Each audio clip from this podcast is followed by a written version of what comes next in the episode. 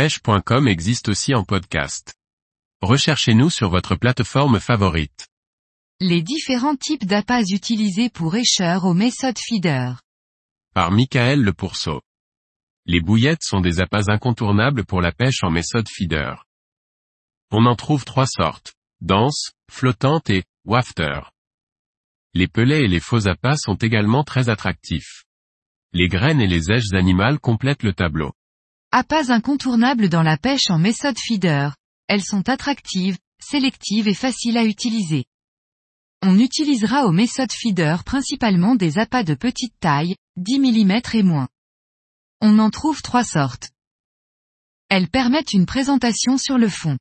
Elles peuvent s'utiliser avec n'importe quel montage, tresse ou monofilament. On peut éventuellement amorcer aussi avec fronde ou bait roquette. Elles permettent une présentation décollée dans le nuage d'amorce ou au-dessus. Soit on les utilise bas de ligne décollée entièrement, soit il faut rajouter un lest, chevrotine ou patte plombée, sur le bas de ligne pour choisir la hauteur à laquelle la bouillette va flotter. Ce sont des bouillettes dites équilibrées. À la base elles sont flottantes, mais légèrement, et coulent sous le poids de l'hameçon une fois séchées.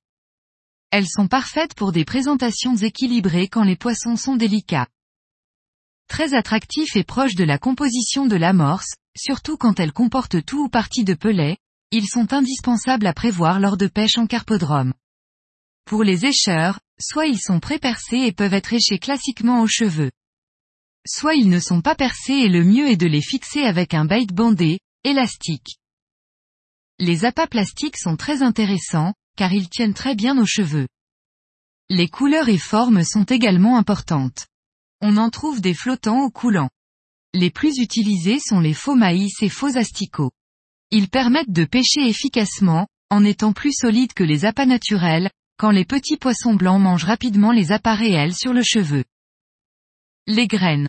La plus utilisée pour écheur, de par sa taille et attractivité, est le maïs doux. C'est une graine très attractive, mais fragile quand les petits poissons blancs sont voraces. C'est la seule limite d'utilisation du maïs doux.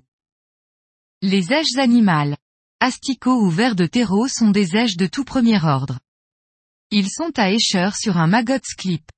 Leur limite d'utilisation est, comme pour le maïs doux, le fait d'être rapidement mangés par les petits poissons blancs quand ils sont en nombre et actifs.